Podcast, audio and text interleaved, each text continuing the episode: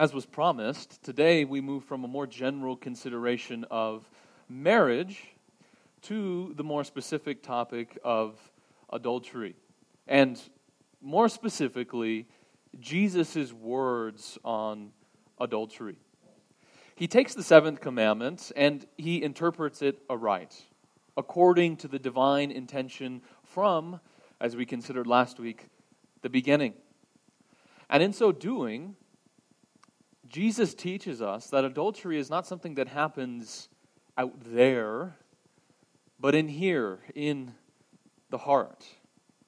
Jesus spiritualizes the commandment, directing it at the very underpinnings of the mind and the will. And his interpretation of the commandment, remember, is not a mishandling, but it's actually the commandment's true intention. It was never meant to address merely external actions alone, but inward motivations, the secret intents of the heart. As one commentator put it, he goes beneath the surface and forces us to examine our secret thoughts and scrutinize the unpleasant drives, passions, inward suggestions, and numerous unclean spirits that move us to malevolent behaviors. And so that one does not commit adultery is a good thing, but the divine command to holiness runs deeper. It's preoccupied with the heart because, as we all know, it is the heart, one's thoughts, emotions, and desires that compel their action. In the scriptures, the heart is a catch all term for the basic human functions. So one thinks with the heart, one feels with the heart, they have emotions with the heart, and one makes decisions with the heart. As the proverb says, watch over your heart with all diligence, for from it flow the springs of life. So the heart, quite simply, is who a person really is. And therefore, the commandment is addressed there to the heart. The divine intention is not merely to police borders. Don't do this, don't do this, and don't do this, but complete and total renovation. That a person would be transformed in the very depth of their being. And that unrighteousness would be expunged from its very source. Or rather, that its very source would be expunged. And so, as we hear this word, then, of course, Jesus' words about the commandment, they teach us to open up our hearts to the Spirit's transforming work in them. It is obviously not my words that we're gathered to hear. I have nothing of good, of good to say, but we're here to hear the divine word that is mysteriously manifested in and through and under human words. And so the Spirit's at work, not to condemn, or to damn, but to restore and to renew and to resurrect. And so we're not opening our hearts to a word that's spoken against us, but a word that's for us. I have come that they may have life, our Lord says, and have it abundantly. So this morning's message will proceed in a somewhat chronological order through the passage before us. First, we'll make a series of contrasts between love on the one hand and lust on the other. And then we'll turn to more practical matters, tearing out eyes and cutting off arms. And then lastly, we'll end with a brief exhortation to love. So, as we've noted, Jesus internalizes the commandment. It's not the actual act of adultery that's in view, but the internal disposition that gives rise to it. And that is lust. And quite obviously, lust is in opposition to love. It's not sexual desire that is condemned, but disordered and bent sexual desire. Under the dominion of love, sexual desire is good and honorable. It's not to be despised, and neither is it inherently wrong. But under the dominion of lust, sexual desire is commandeered and it's turned into something perverse and destructive. So, it's not a battle against sexual desire, but rather a battle for sexual desire. That it would be reclaimed from the enemy's dominion and rightly ordered according to the divine will. And that's the first thing to note. Because sometimes our attitudes toward sexual desire can tend in an overly negative direction, that it's inherently wrong or inherently defiling and things like that. But gladly, that's not the case. It's, it's good and it's from above. It's a gift to be welcomed and enjoyed within the context of marriage. So, one way to frame the struggle, not against sexual desire, but for sexual desire, the struggle between healthy and disordered sexual desire, is as a struggle between humanity's composite nature. Now, on the one hand, humans are creatures of the earth, in very many ways similar to the animals. And on the others, on the other hand, humans are a creature of heaven, made in the divine likeness. Genesis 2 humans are flesh and spirit. They're dust of the earth and they're divine breath. And so our sexual desire can tend toward either one of those directions. A 14th century philosopher, um, Giovanni Pico, he imagines the Trinity's words to humans as he created them. And he says this the Trinity speaking, we have made you a creature, neither of heaven, so not like the angels, not entirely like the angels, so neither of heaven nor of the earth, neither mortal nor immortal, in order that you, as the free and proud shaper of your own being, fashion yourself in the form you prefer. It will be in your power to descend to the lower, brutish forms of life you will be able, through your own decision, to rise again to the superior orders whose life is divine. So essentially, he says we can choose to either be conformed to our animal nature as the lower, brutish forms of life, or we can be conformed to our heavenly nature, whose life is divine. In other words, humans are amphibious creatures with one foot in both realms, neither entirely in the heavenly, neither entirely in the earthly. And it's up to us which we shall dwell in. Our sexual desire can be elevated and sanctified according to the Spirit, or it can be denigrated and profaned according to the flesh. And so, as it tends toward things heavenly, healthy sexual, sexual desire is characterized by love it's characterized by love. And as it tends toward things earthly, disordered sexual desire is characterized by lust. And it's the latter that Jesus forbids. As all things in a disciple's life, sexual desire must proceed in love. Dietrich Bonhoeffer, in his famous book, The Cost of Discipleship, frames the whole matter this way our bond to Jesus Christ permits no desires without love. So the desire is good, but he doesn't permit it without love. And so there it is. It's quite simple, really. Sexual desire must originate and culminate in love. It's necessary then, and I think it'd be rather helpful to make a distinction between love and lust.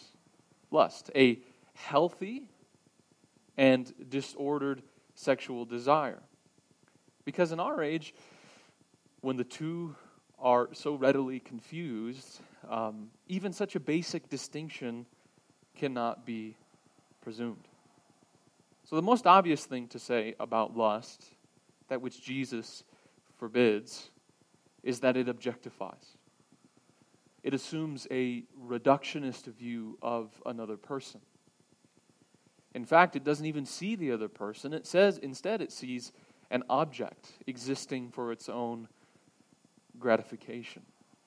Rather than seeing a person in their entirety, their attractiveness in its many forms, spiritually, emotionally, mentally, and etc., it fixes entirely upon bodily attractiveness, and that in an entirely instrumental way. It does not appreciate their attractiveness to praise them, something like we'd find in the Song of Songs between Solomon and his beloved. But instead, it fixes on them to have them for its own pleasure. C.S. Lewis, in his book, The Four Loves, he, put it this way We use the most unfortunate idiom when we say of a lustful man prowling the streets that he wants a woman. Strictly speaking, the woman is just what he does not want. He wants a pleasure for which a woman happens to be the necessary piece of apparatus. How much he cares about the woman as such may be gauged by his attitude to her in five minutes after fruition. One does not keep a carton after one has smoked the cigarettes. So, disordered sexual desire wants not the woman, she's merely a carton, or more degradingly, the apparatus. What it wants instead is the pleasure that she can be used for. Lust values the person only to the extent that, it could, that, that they can satisfy its cravings. So it turns them, lust does, into um, a utility, a means to an end. And thus, the reason that lust is condemned is because it effaces the divine image in the human person. It's dehumanizing. Ethicist Matthew Lee Anderson makes the point reducing the human person to an instrument for our pleasure is to wish in our hearts that they simply did not exist as persons. So to instrumentalize them is to ultimately wish that they were not a person. So it denies their personhood and even wishes that their personhood wasn't so. So it is, in that sense, some would argue, a form of murder. A killing of that which is most precious in a person to have from them simply what it wants. And so lust objectifies on the one hand, and on the other, it's inherently self seeking. It takes sexual desire, which is intended, according to God's plan, to lead one outside of themselves, and it turns it profoundly inward. Martin Luther once described sin in the Latin term homo incurvatus in se, and it means man turned in upon himself. God created man relational in nature, that his person that his personhood would be constituted in loving relationship with others. Sin turns that divine intention inside out.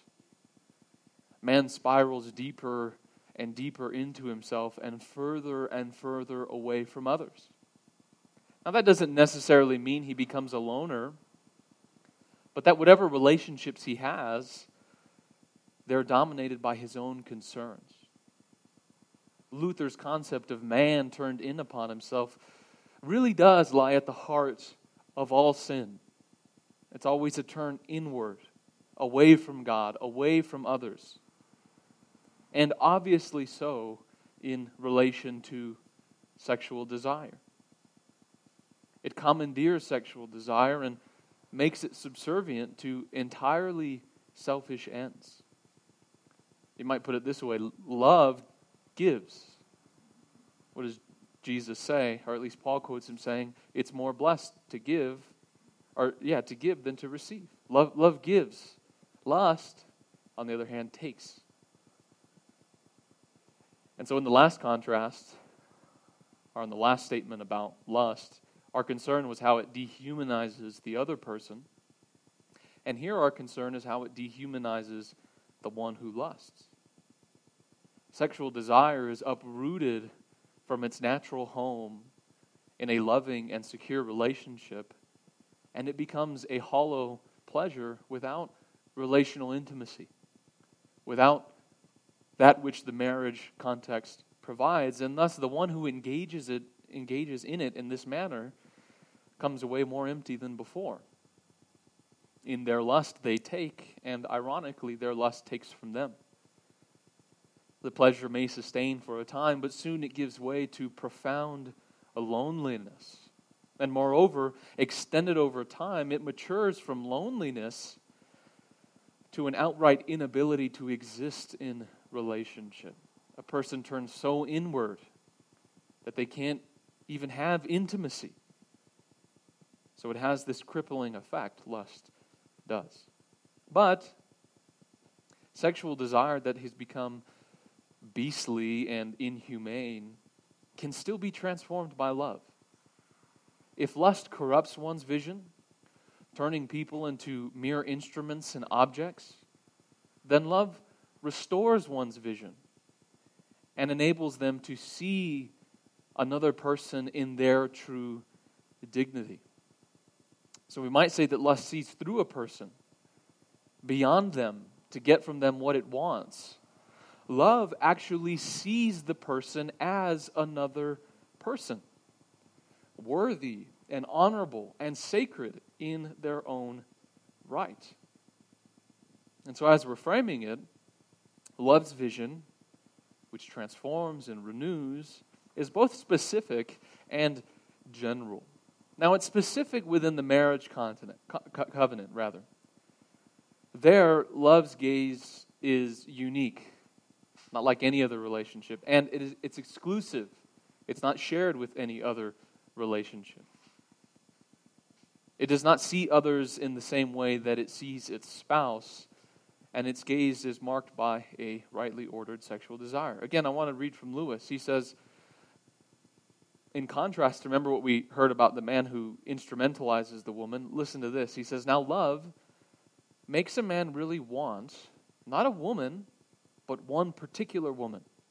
In some mysterious but quite indisputable fashion, the lover desires the beloved herself, not the pleasure she can give.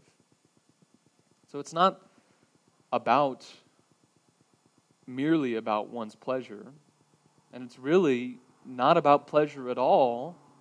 It's about love. And pleasure is a byproduct of love. Without love, sexual desire is like every other desire, it's a fact about ourselves. I'm hungry, I'm thirsty. It's just another one of those things according to the animal dimension of our nature, the fleshly part of our nature. It's just a, it's just a fact of life. But within love, sexual desire is transformed and it becomes rather not about me and getting my needs, it becomes about the beloved. It still wants, but it is the person that it wants. So, only hedged about by love is sexual desire acceptable to God.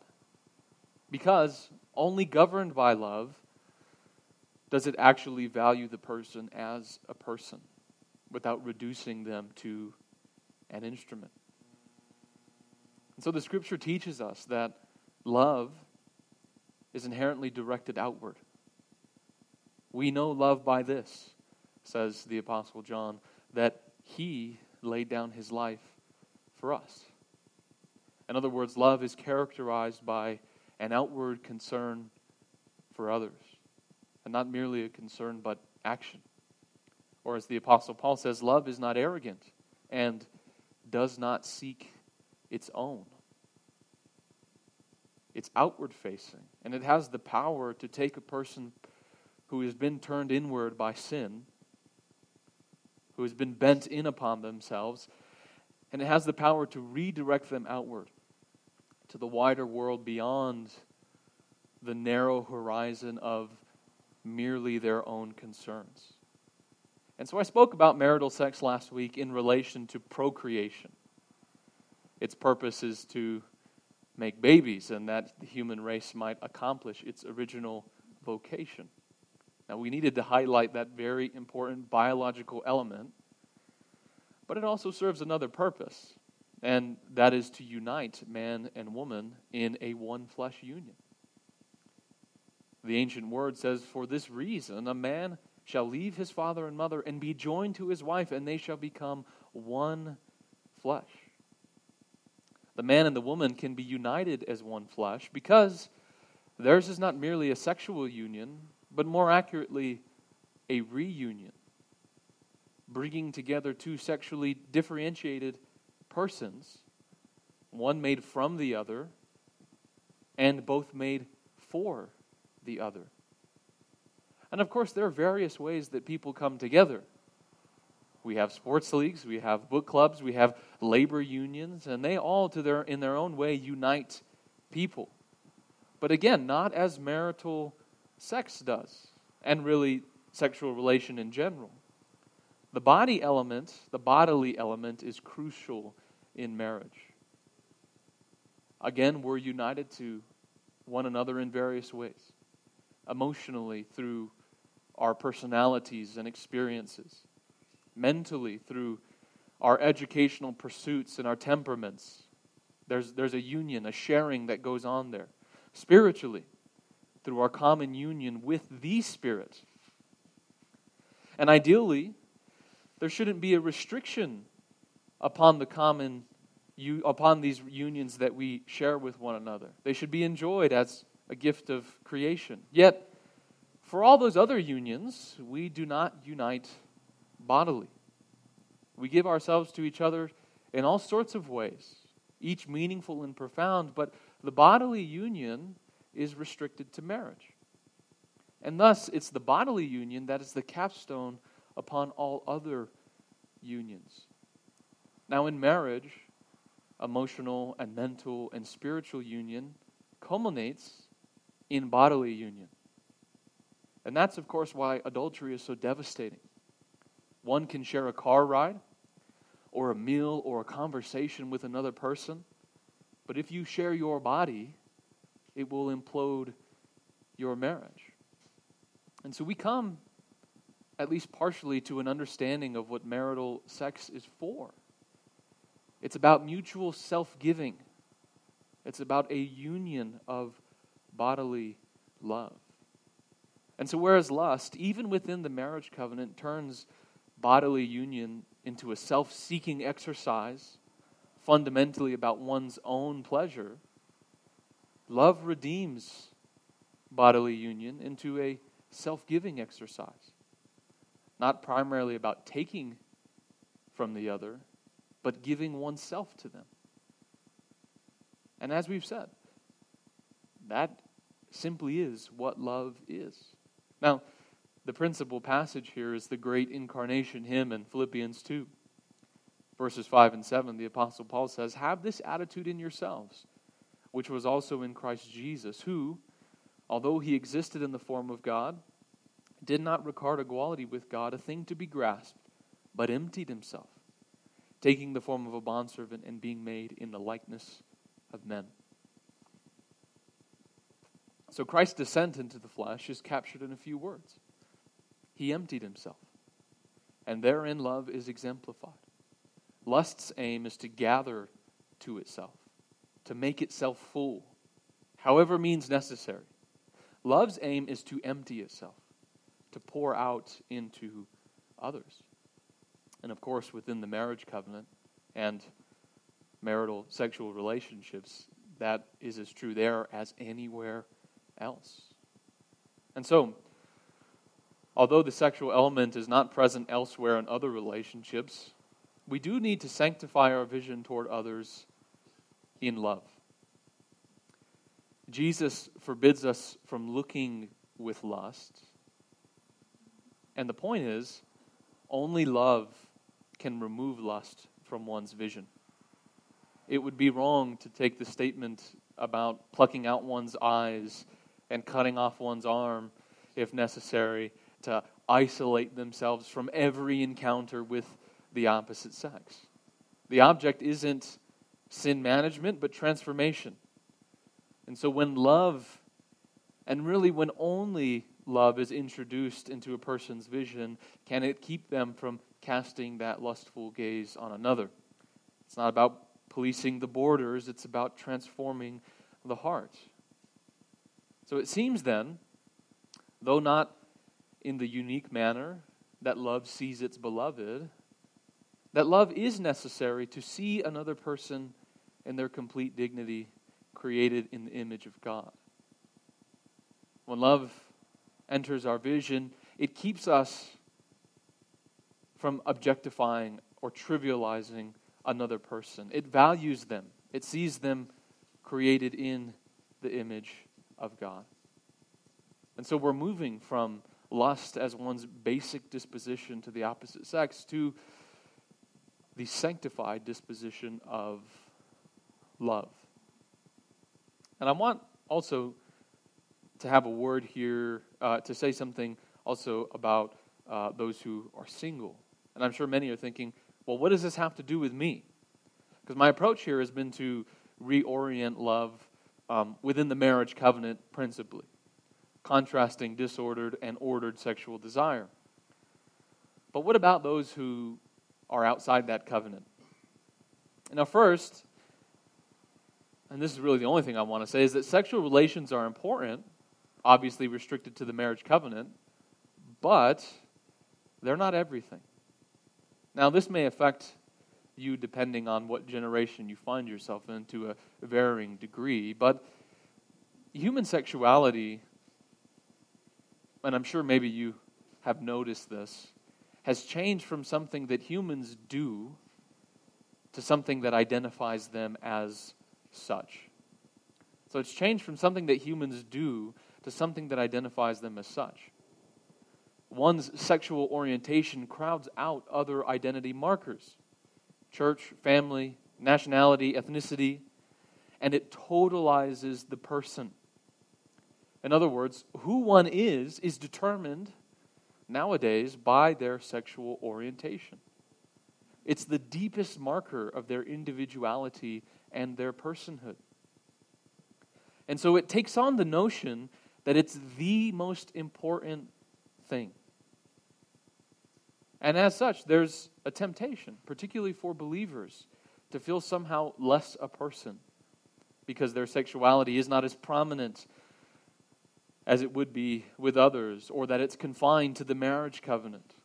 There's an incredible pressure exercised upon, I think, typically the younger generations in this regard to do as everyone else does and to find their identity in their sexuality, which inevitably leads them away from the church's ethics.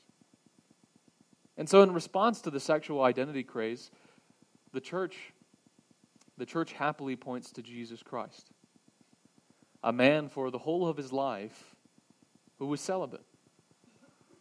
So, in all our thoughts about human sexuality's role and purpose in our lives, we cannot fail to consider that one most obvious thing Jesus was single. In his book, Mere Sexuality, Todd Wilson says the following One of the most important truths we should reject on this, or we should reflect on, is this No one was more fully or sexually contented than Jesus. Yet Jesus never engaged in a single sexual act. Think about it. Jesus never enjoyed the pleasures of sex, an erotic touch, or a lingering kiss. And he never indulged in sexual fantasy or lust of the kind he roundly condemns. And so Jesus' uh, celibate life deconstructs our cultural myth. And his example, we learn that sexual activity is not really in any way central to human flourishing or to personal identity and fulfillment. And so, truly, in our over sexualized culture, it's almost unthinkable that someone could live a celibate life and experience the fullness of what it means to be human.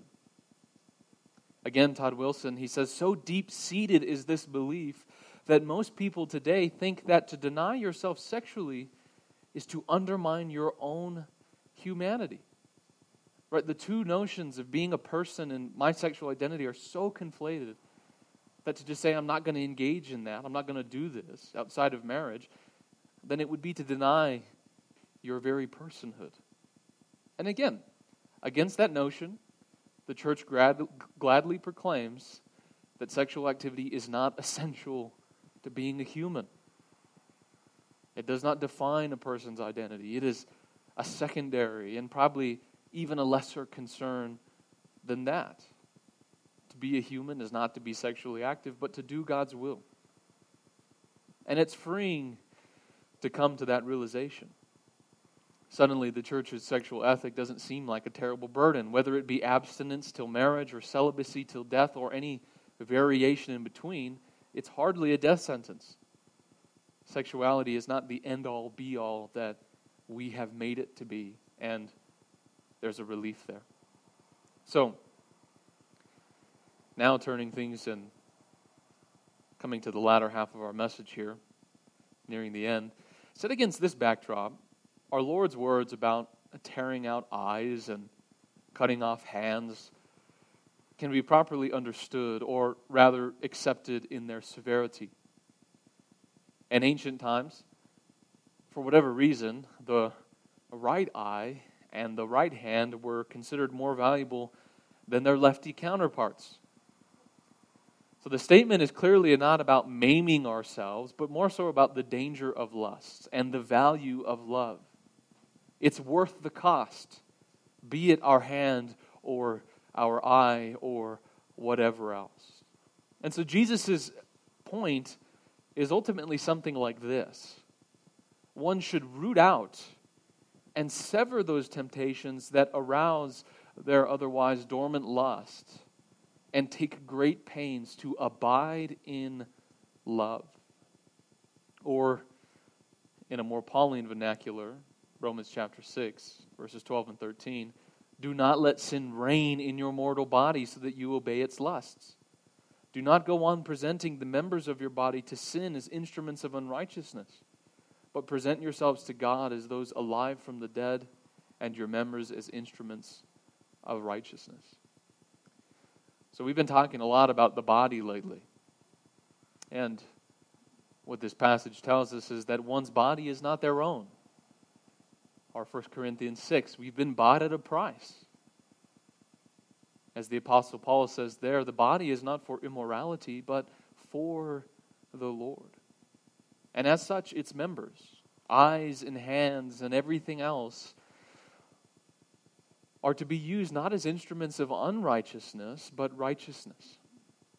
Remember when the triune God claimed us in baptism, our entire bodies went under the water. All its members, every single one of them, belongs to Him. And so, practically, what are we to do here? And I want to offer three things, ranging from the general to the specific, and these can apply to anybody. Maybe not to yourself personally, but maybe to your children, maybe to your grandchildren, whatever. The object here is to learn the difference between lust and love and to train ourselves in the latter. Therefore, first, consider something like a digital fast. Ours, sadly, is a pornographic age, and its rule is enforced through digital media. We cannot underestimate the formative influence that social media platforms, streaming services, um, the internet in general have upon our imaginations. And again, I'm not talking about pornography specifically, but the images that we take in on a daily basis, just what's normal to view.